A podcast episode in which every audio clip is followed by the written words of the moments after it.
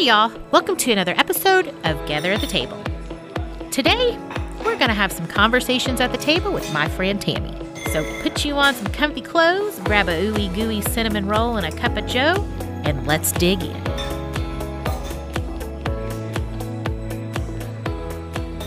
Another great thing about gathering around the table is not only the food we share, but the conversations we have.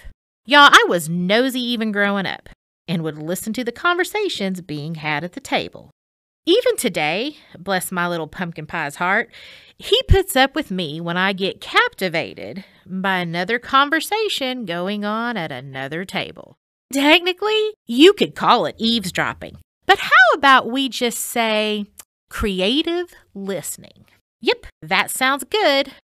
Bless my buttons. Now, y'all don't even sit out there listening like y'all have never done some creative listening of your own. But I digress. Think back on some of the conversations you've had at the table. Maybe there was some of your family's history shared, passed down to another generation.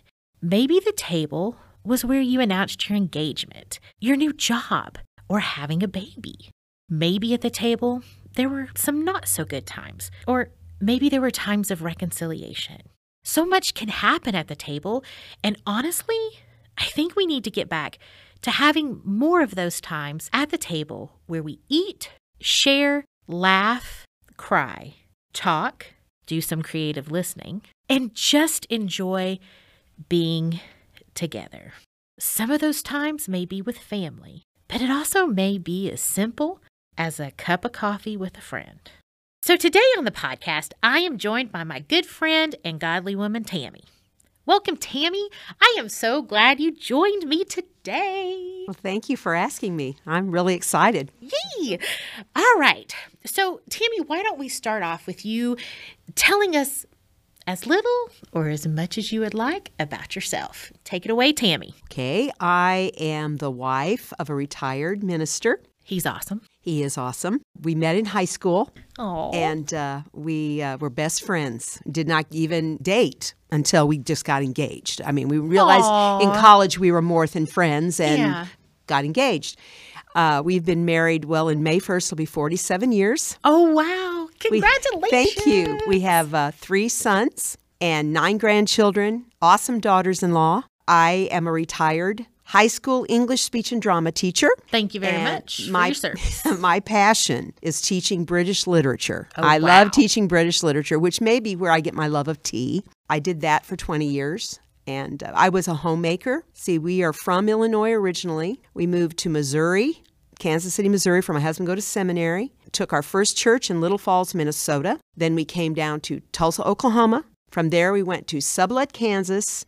And that's where my husband retired. We were there 17 years. Oh, wow. And we retired here in the Oklahoma City area to be near family. Our children went to SNU, so they basically settled here. Mm-hmm. And so we retired here, and we really love it here. I taught 2 more years after we got here and then retired from Putnam City West High School. I grew up in a wonderful family, wonderful, wonderful godly parents.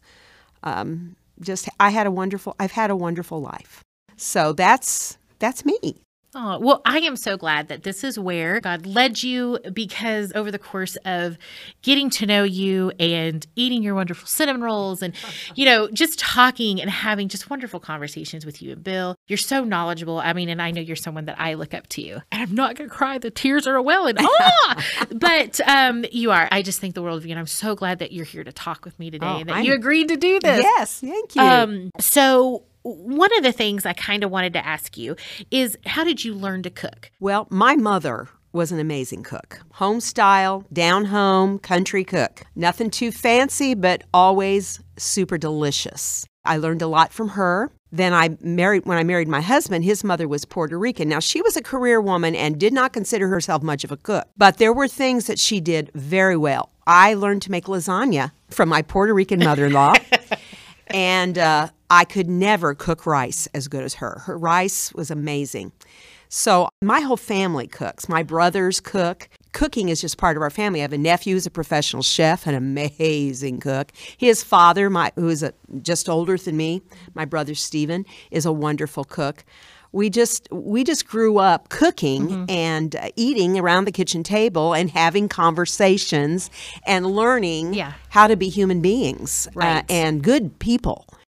I had wonderful, wonderful parents. So I would say those were major influences, but also I had to learn by doing too.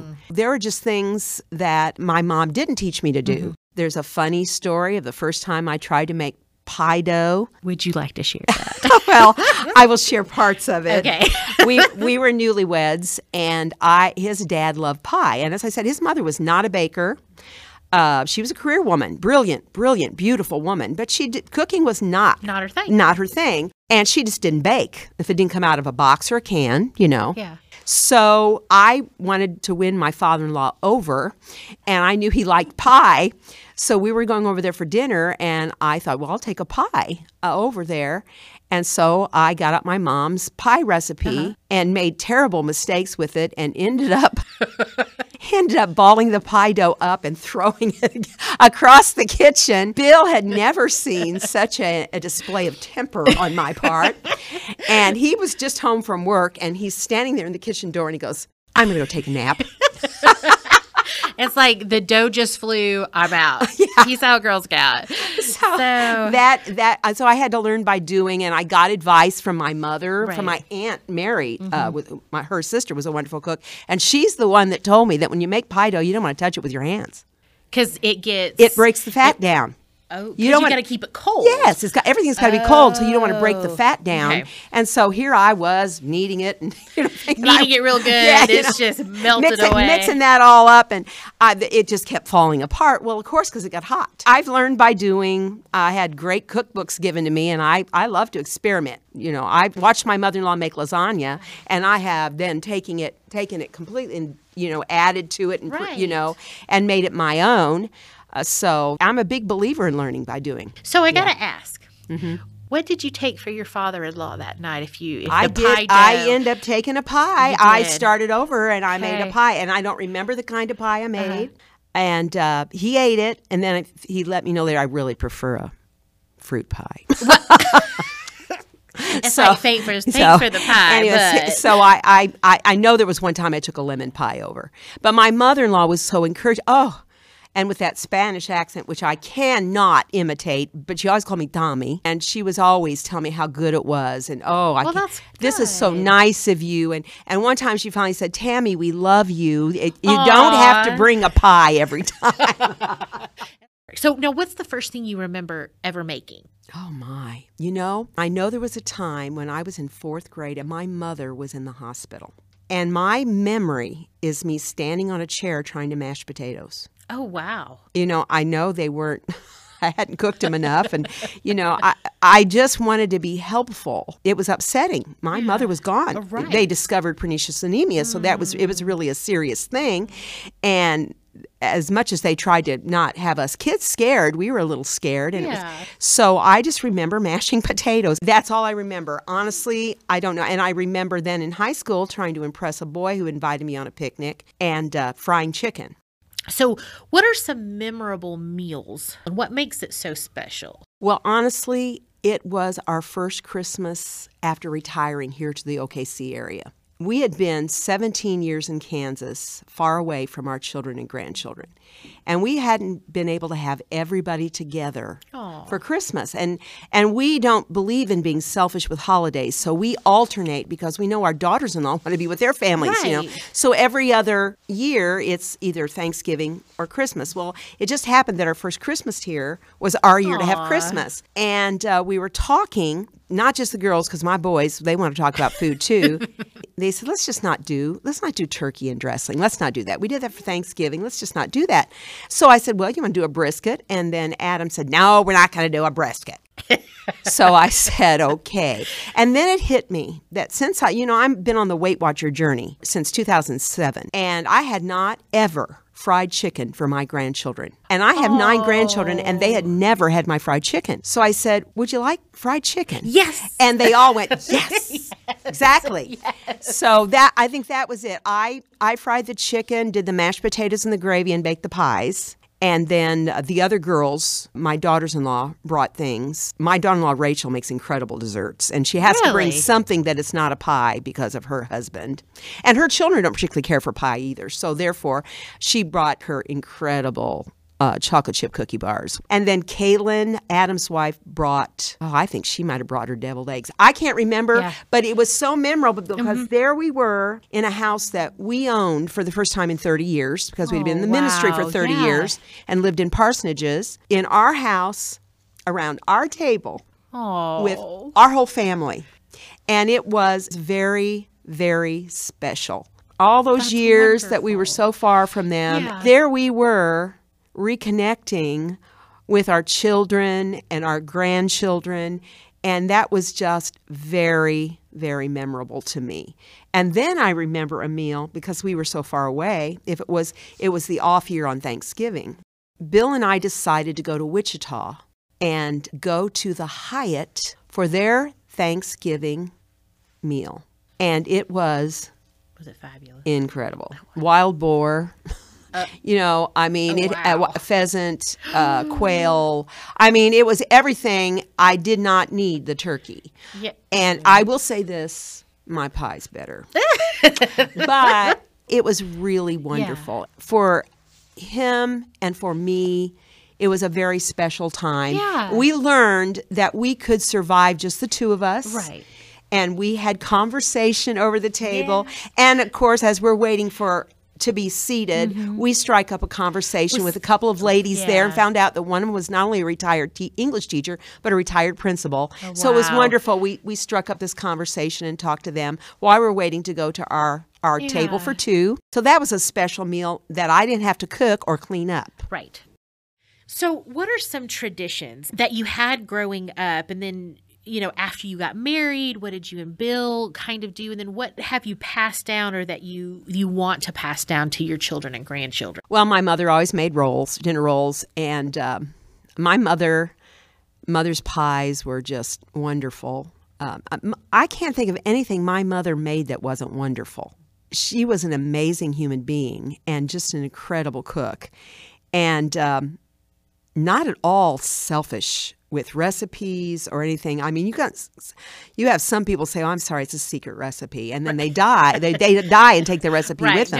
Nobody knows what it is. Yes, cooking in the kitchen, everybody being together, particularly the women in the kitchen, cooking together and having conversation while we cook, and I think that's something that I've carried on because I have two sons that love to cook, not Joel, but David, my oldest, who's a very good cook, and then Adam, my youngest, who managed a restaurant for a while and is a really good cook, and his wife's a really good cook. But all of us in the kitchen, and now the granddaughters, and it's just a lot of fun. And now I have one of my grandsons said, "Can I help you, Grandma?" Yes. You know, so I've absolutely come in, and we'll see what we can do. Now, it is not always, it's not always convenient having the children when they're little in there. But my first three grandchildren were girls. After having three boys, it was just lots of fun having these girls.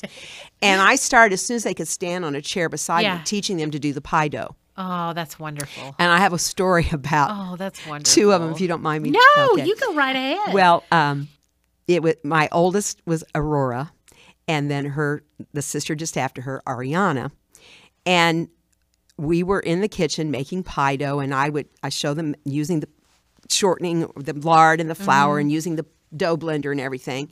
And for some reason, Aurora, the oldest, left the room. I don't know why. Went to eat a drink or go to I don't know. Anyway, she comes back, and her little sister, Ariana, was standing on the chair, and she goes, "Get out of this kitchen, Awoa." Boy, she was. And I said, "Ariana, Aurora does not have to get out of the kitchen." And I wish you could, nobody can see this, but Ariana had clenched her mouth. I mean, she was only two, clenched her mouth. She goes, "She does too," through her clenched teeth. She wasn't kidding. She wanted me and the cooking all to herself.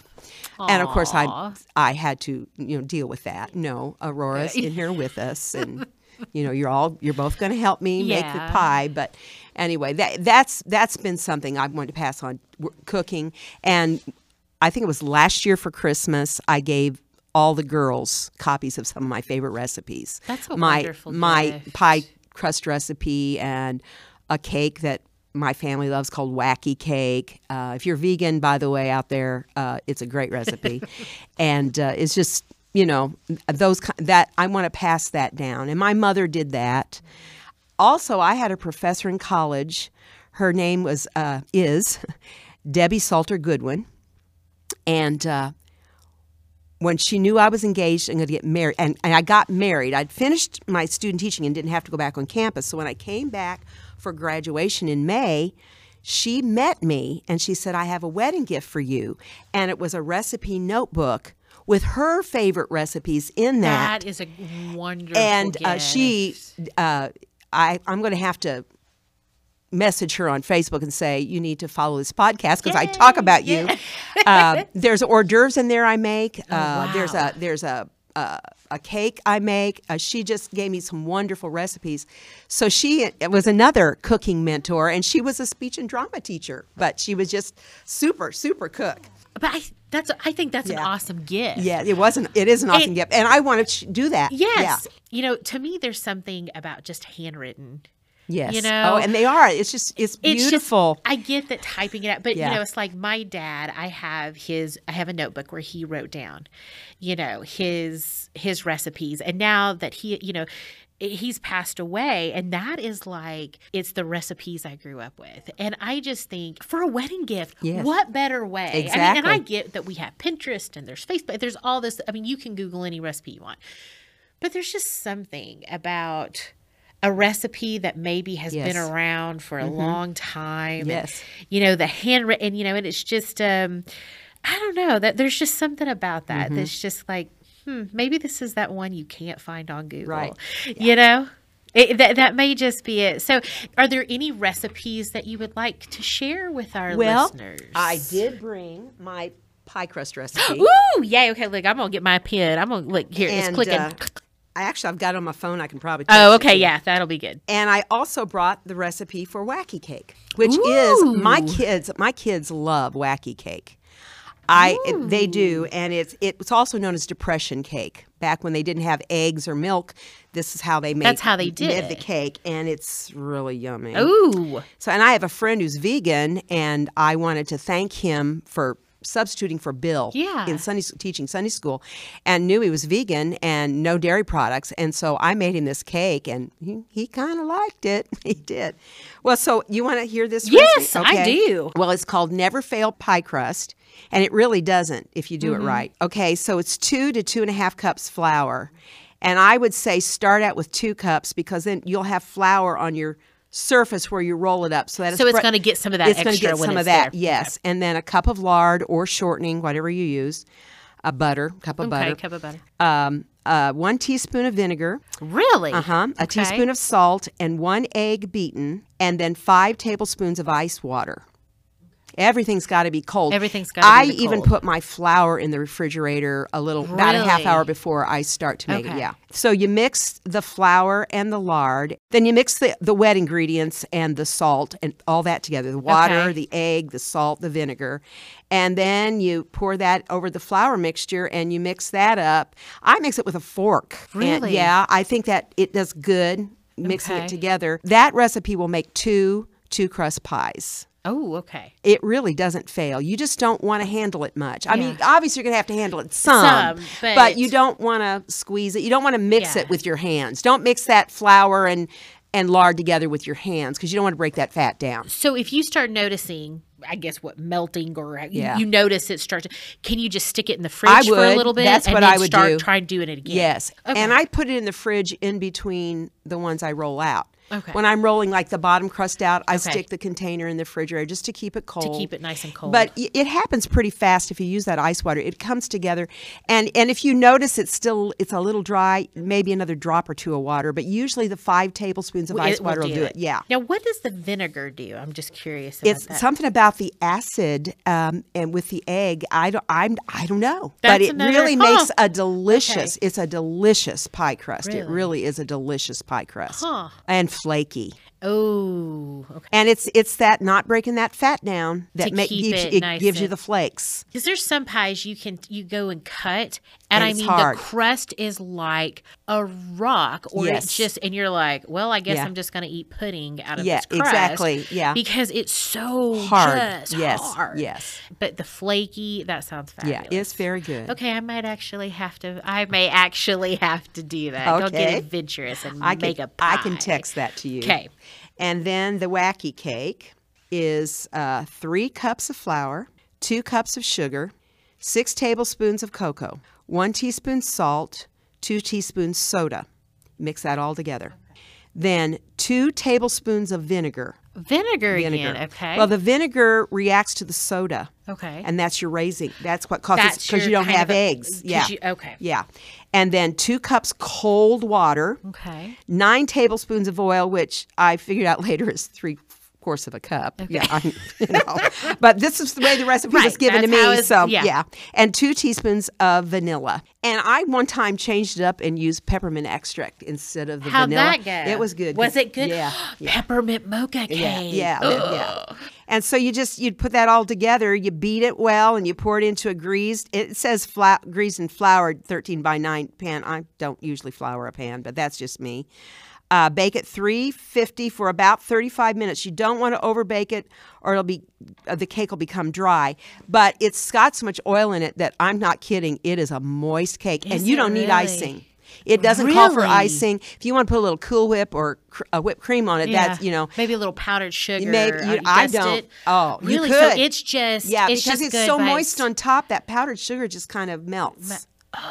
So it doesn't really, it's not pretty, like this. In my family, we eat it without icing. But if you wanted to go get some sour cream chocolate icing and put on it, probably great. But man, I'm telling you, but that is a good, I mean, for anyone who is vegan. Yes.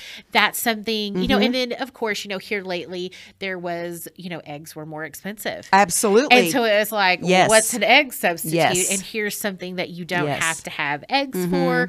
And you can just make it and whip that up. Okay, now that one sounds good too. And if you have a friend who's allergic to eggs, I have a really good friend that I taught with at West who's allergic to eggs. And for her birthday, a friend didn't even know I made this cake. She made it, called it the Depression cake. It was wacky cake. Exact same cake because she was allergic. She's allergic to cake. So that's eggs. Yeah, so that's kind of a good go-to. Yes, that anyone with allergies or vegan can enjoy. Everybody can just enjoy all at the same time. Right. Well, thank you for sharing. I mean, I would like both of those. I can text that to you. That would be great. Yes. So after you've cooked everything and rocked it out in the kitchen, when you just want to hit the easy button and be like, Bill, come on, we're going to go out to eat. Where are the places that you like to go? Oh. Where are some of your favorite places? And I love to go out to eat. I'm a good cook, but I really love to go out to eat. Well, I love the Mule. I loved it. I just love it. In November, when they have their trip to Fantastic, it is a must. If you've not tried the Mule here in Oklahoma City, and there's one in Edmond, the trip to Fantastic is, and they only have it in November. It is an amazing. Okay, so what is it? Because I haven't heard of it. It's called the Trip to Fantastic. Well, it's turkey.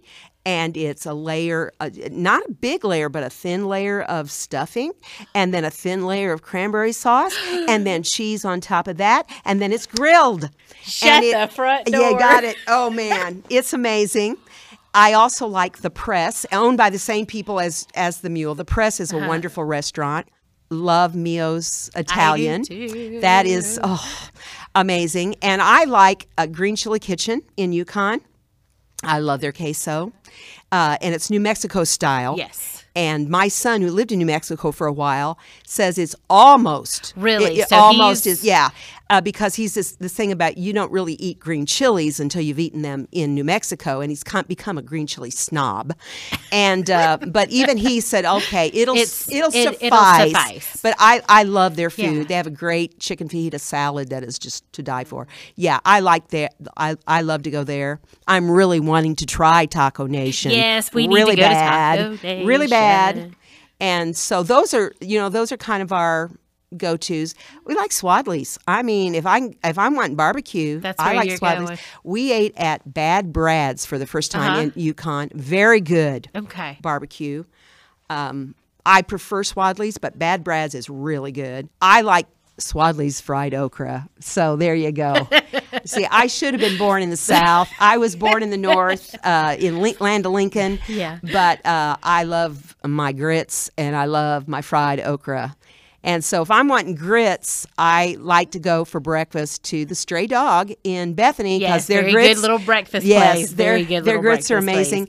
And Cheever's on their brunch menu has amazing shrimp and grits. See, I haven't been to Cheever's. It's been a long time since I've been to Cheever's. We went there for our anniversary last year. And it was on a Sunday, so we got there in time for Sunday brunch.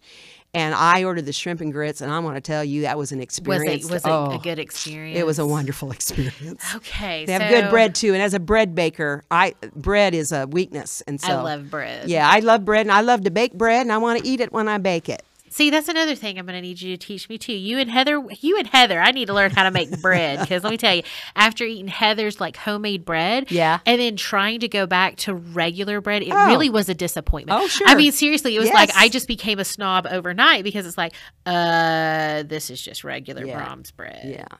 I used to bake all the bread we ate. And then I had a third child, and that took care of that. You're like, we're done. Okay. No more baking bread. We're going to buy bread for the everyday stuff. Thank you so much for your suggestions. I haven't been to the Press, so that's a place I need to get out there and try. And so thanks for sharing all those with me. So are there any tips that you can give to cooks that are just maybe just learning, or any wisdom to impart on, those that may be in the kitchen every day? Because I think we can all learn something from somebody, and I mean, I think that's one of the things about having conversations in the kitchen is you learn, right? Granny did it this way. Today, learning my mom and great-grandmother used Crisco for their fried chicken. You use canola oil, right? Using butter, using lard instead of butter. And, so I think that's one of the great things is when we have those conversations in the kitchen and around the table, you pick up little pieces here and there. You pick them up and then you can take them and morph them into. Right. So what are some things, especially for, cooks that may, I don't know if a lot of people still have home economics. I didn't take home economics, but I know it's still taught in high school. Contrary to what they say about public schools, it's just not called home ec. It's not called home ec anymore. It's called family and consumer sciences. So those are you out there who think public school has totally gone to the dogs. Trust me, they still teach. They still teach. Well, and that's a big deal because I mean, it's just getting out on your own. I mean, it's expensive to eat out. Yes, it is. It's expensive, and not if you're going and just eating processed food all the time. So having the basic cooking skills down. So if there are some people out there that maybe are just learning, what is some tips that you would give them? Don't be afraid to use canned spaghetti sauce. No, really. No, and I because agree with that. I cannot that. Make that as good that cheaply.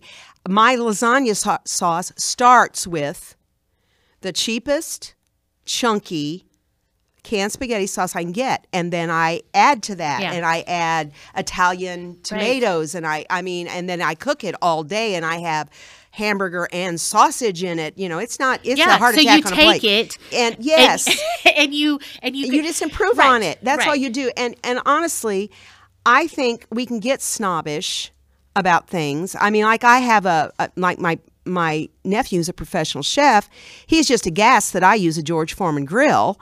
That was a gift to us 25 years ago was a gift, and I love it. I mean, it's, no, fire, Aunt Tammy, fire. Well, that's fine if you want to start a fire, but I'm telling you, if it's 6 degrees outside, I don't want to stand over a grill. Right, I don't blame you. I'm not standing out there either. So he's just aghast at that, but I you know, it's okay. Right. It's okay to use time-saving tips. It is. The time will come as you grow in love for cooking that you're going to want to use fresher ingredients. You're going to want to use local ingredients. All of those things are going to happen. But the thing is, let's face it, budgets get tight. Right.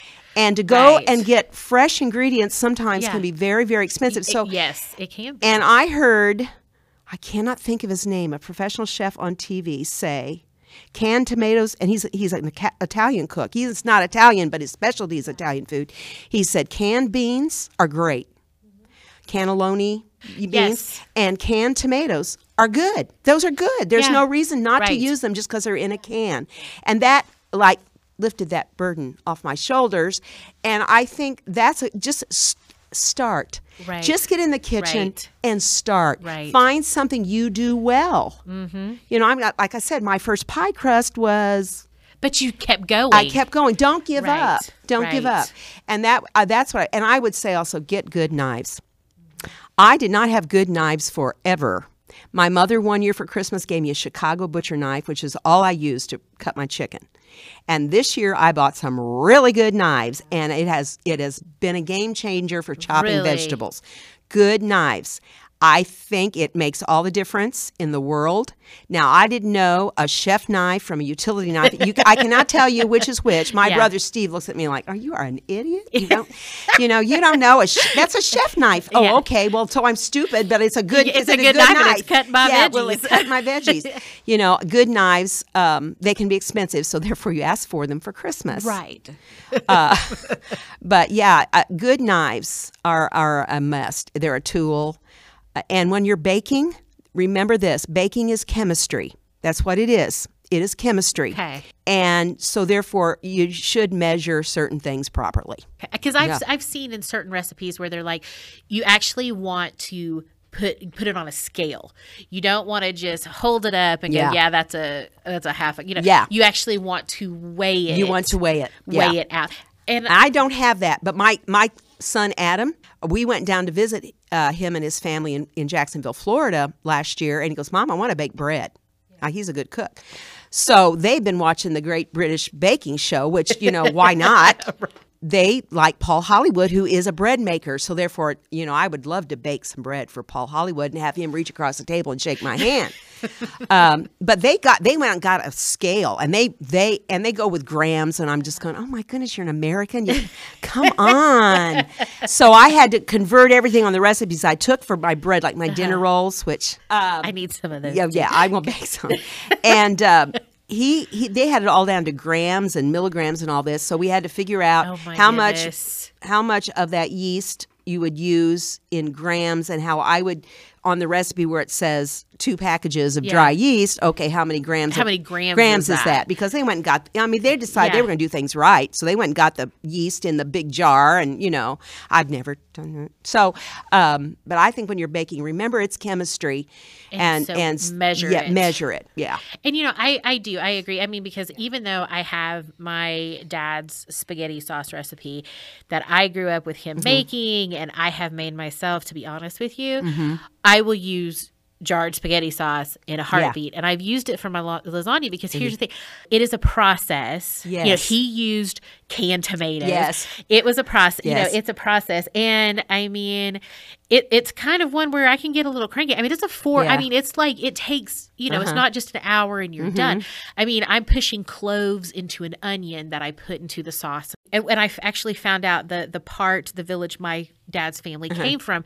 It's in the Le Marche region of Italy. And I was looking, and I saw a recipe for, you know, and I saw where they were talking about putting cloves. I'm like, that is how my dad, that's it. Yeah. So you take an onion, you know, you take the outer part off, and then you take whole cloves, and you stick whole cloves in the onion. Oh, wow. Then you put it in your sauce. And so as it cooks, the cloves, flavors, and then once the sauce is done, he took out the onion, and you're done with and you're done with. Yeah. So I mean, do I use jarred spaghetti sauce? Betcha I do. And the no-boiled noodles, I do. Yes. I mean, so I think, I like how you said, don't give up.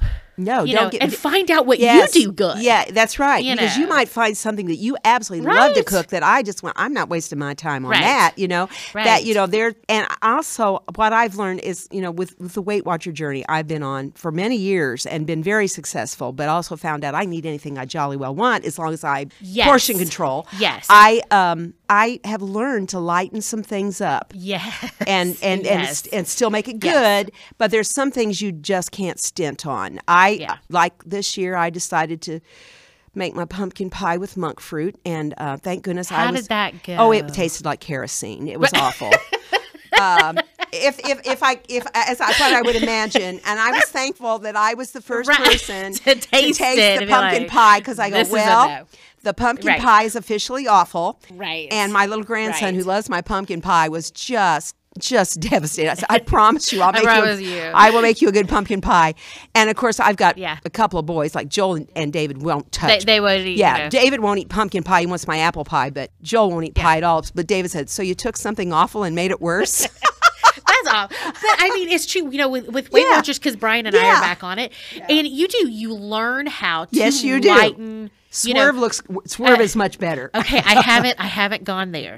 I haven't gone to like the monk fruit, the swerve, and stuff like that. Don't do monk fruit and pumpkin pie. It's great in apple pie, terrible in pumpkin pie. But one thing that we found is taking Greek yogurt, fat-free Greek yogurt, and swapping it out for sour cream. Yes, in a casserole. I kid you not, it's wonderful. I can't even tell the difference. That's exactly right. I can't even tell the difference. And what's more, you can swap it out for oil. Like I made those that recipe you sent me for the scones.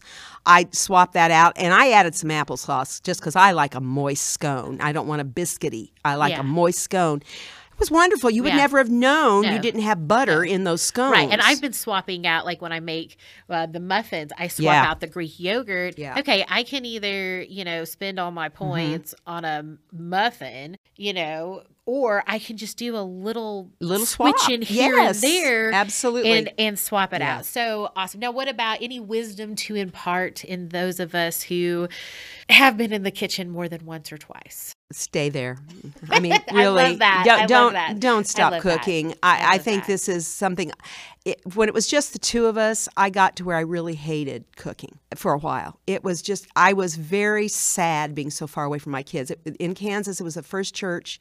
Wonderful people, wonderful church. Nothing against the church. Great town. They were lovely to us. But we'd never been without our kids before. I really wanted to go out all the time and really hated cooking for a while. I've rediscovered love for cooking. A church potluck would be the time when I felt like I could really cook, like I like to cook. So I think you go through seasons in your life where you don't want to cook, and that's okay. Yeah. But don't stay in that season. Yeah. Cooking it should be a family event. I these wonderful memories I have of my mother and her sisters cooking and me sitting at the table listening to them talk. Those are wonderful memories. They're all gone. But those memories aren't. Right. And I think impart that to your family and your boys. Teach your boys to cook. Yes. Come on. Yes. This is ridiculous. My husband's a good cook. And I teach your boys to cook and then get them in there and let them do it. Right. And let them screw up. If they're going to screw up, that's okay. Like, screw up big. Because what a wonderful gift. I mean, because I know it's a gift for me because Brian cooks. Oh, my goodness, I used your actual, like, for real name and didn't come up with something like apple dumpling roll. This time. I mean, this is hard. I come up with something new every time. But, you know, I may make something good and, like, I don't make bread. Bringing potluck back, because you know what? That's the great thing about potluck. You make something that you do good, somebody else. Yes. And then it's just a plethora of goodness. Exactly. So, y'all, we need to bring potluck back. Yes. We just need to, we need potlucks. Potlucks. Go for it.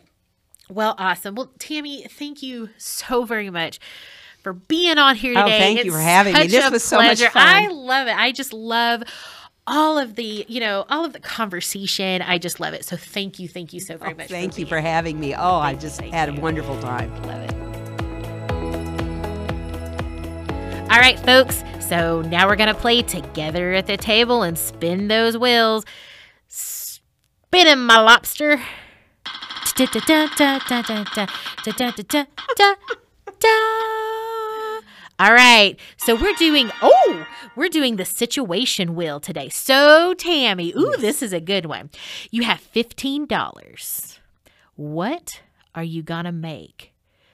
Or where would you go to eat on just $15? What would I make with $15? You know what? I'd probably make homemade pizza. All right. Because I have I would have veggies and flour and yeast to make the dough at home. And then I would go and get whatever meat I'm going to buy and sauce and cheese. So that's going to take the 15. If I get the sauce, the meat, and the cheese, that'll take 15. Now, if I'm going to just spend 15, I'd probably go to Stray Dog. Okay. And I'd probably get their BLT, which is amazing, and onion rings. Okay. They're fabulous. Let's see, $15. What would I make for $15? I'd probably make a casserole because I already have my canned chicken in the, in there. So I would probably only have to go get, and like right now, I'd probably make, if it were right now, I would make the chicken fajita casserole. Oh yeah, made that for dinner this week. Yeah. Because I already have my canned chicken. I already have the cream cheese because I've been trying to make it for the last few weeks and I hadn't done it yet. So, I would probably make that because then all I would have to buy is, some other vegetables. So, ooh, I would have money left over. Yeah, you would. Ooh, I'd just pocket that. Yes. Now, if we're going out to eat, now here's the funny thing. We'd probably go to Mio's and get the lasagna. Oh, because it's good stuff. Right, because I think it's only like $14.99 now, $13 or $14.99 now. So, the money I pocketed from saving on the ingredients I had to buy, I would just combine that with the $15 to go out to eat. So, awesome. All right. Okay. That was a good one. Well, thank you so much, Tammy, for playing. Thanks for letting me play. I've been looking forward to that. Y'all, if it's been a while since you've gathered around a table with friends or family, make time to do it soon. It doesn't have to be elaborate or fancy. It can be as simple as sweet tea sitting on the porch. Thanks for listening, and join us next time as we gather at the table.